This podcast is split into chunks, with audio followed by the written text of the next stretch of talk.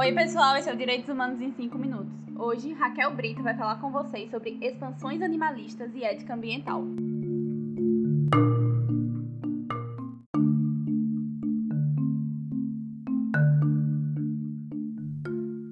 Bom dia, boa tarde, boa noite ou boa madrugada. Sou a Raquel Torres de Brito Silva, doutoranda em Direitos Humanos pelo Programa de Pós-Graduação em Direitos Humanos da Universidade Tiradentes de Sergipe. A temática de hoje abordará sobre as expansões animalistas provenientes da ética ambiental, enquanto projeção dos direitos humanos. Preliminarmente, oportuno se faz destacar sobre as correntes do antropocentrismo radical e moderado ou alargado.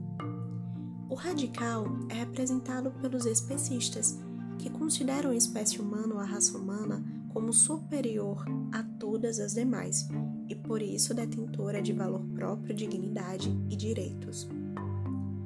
Já a perspectiva do antropocentrismo moderado considera as expansões da ética ambiental, tais quais o biocentrismo, que é a ética centrada no ser vivo, o ecocentrismo, que é a ética centrada na natureza e nos ecossistemas, e o sensocentrismo, que é a ética centrada na ciência.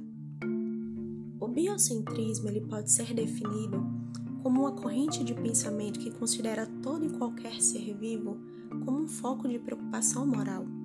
Representa um dos primeiros passos da história da humanidade no progresso quanto àquela obsoleta visão do antropocentrismo radical. Consoante os seus ensinamentos, todo ser vivo é merecedor de um valor próprio. Então, os elementos bióticos com vida possuem importância própria. A partir dessa visão, insurgiu o ecocentrismo, que foi a vertente que considerou ir muito além dessa visão meramente biocêntrica de considerar apenas os seres com vida como detentores de consideração. O ecocentrismo ele abrange a sua preocupação moral como não limitada aos seres vivos, mas também com o meio ambiente em sua totalidade, incluindo os seus ciclos, seus processos naturais e ecossistêmicos, bem como todos os demais elementos, a exemplo dos abióticos, que são os seres sem vida. Por sua vez, o sensocentrismo tem por base o conceito de ciência, que significa qualquer ser que seja capaz de sofrer, como sentir dor, como sentir-se bem. Então, o sensocentrismo representa uma ética voltada aos animais não humanos, apesar de se aplicar apenas a alguns tipos de seres que possuem sistema nervoso desenvolvido. Toda essa conjuntura nos permite adentrar o objeto de destaque desse assunto, a projeção de uma evolução dos direitos humanos conjuntamente aos direitos animalistas no nosso ordenamento jurídico brasileiro. E é nessa ótica que abordaremos sobre o direito animal no Brasil que nasce com a Constituição Federal de 1988, mais precisamente no seu artigo 225, parágrafo 1, inciso 7, parte final, positivando a regra de proibição da crueldade e reconhecendo, consequentemente, os direitos fundamentais animalistas. Logo, a expressão direito animal significa um dos mais recentes e neófitos ramos jurídicos representa também uma disciplina nova no cotidiano, tanto em aspecto mundial quanto pátrio. Esse assunto ele projeta a relação dos humanos com os não humanos, bem como a luta pelos animais, enquanto uma das mais recentes categorias de vulneráveis. Logo, preza-se pela sua tutela, por uma proteção mais reforçada no reconhecimento dos animais enquanto sujeitos de direitos, detentores de consideração moral e de dignidade.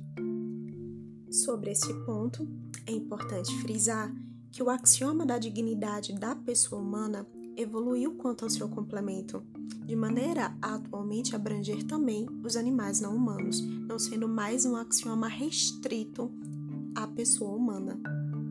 Isso nos permite, inclusive, a superação da nossa infeliz realidade histórica e fática quanto ao especismo, que consiste em uma discriminação em virtude da espécie, como foi possível observar ao longo da história da humanidade com relação à dignidade rebaixada e as discriminações exacerbadas aos humanos e também aos animais. Considera-se, portanto, com essa expansão animalista, que a fauna, também integrante da biodiversidade ecossistêmica, é merecedora de respeito, de proteção, é merecedora de dignidade, bem como de direitos. Assim, o direito animal é um direito constitucionalmente previsto, possibilitando uma existência digna para todos os seres. Logo, a vida e a dignidade para todos independeria, portanto, da sua espécie. Reconhecer isso também é evoluir em termos de direitos humanos.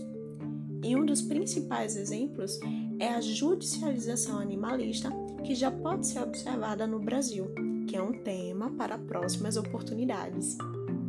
Por todo o exposto, é notório que a evolução dos direitos humanos perpassa por um progresso conjunto ao reconhecimento dos direitos das demais espécies, dos demais seres da biodiversidade ecossistêmica, a exemplo dos não humanos, dos animais. Portanto, consoante os ensinamentos de Abraham Lincoln, eu sou a favor dos direitos animais, bem como dos direitos humanos. Essa é a proposta de um ser humano integral. Até uma próxima oportunidade e um abraço fraterno para todos.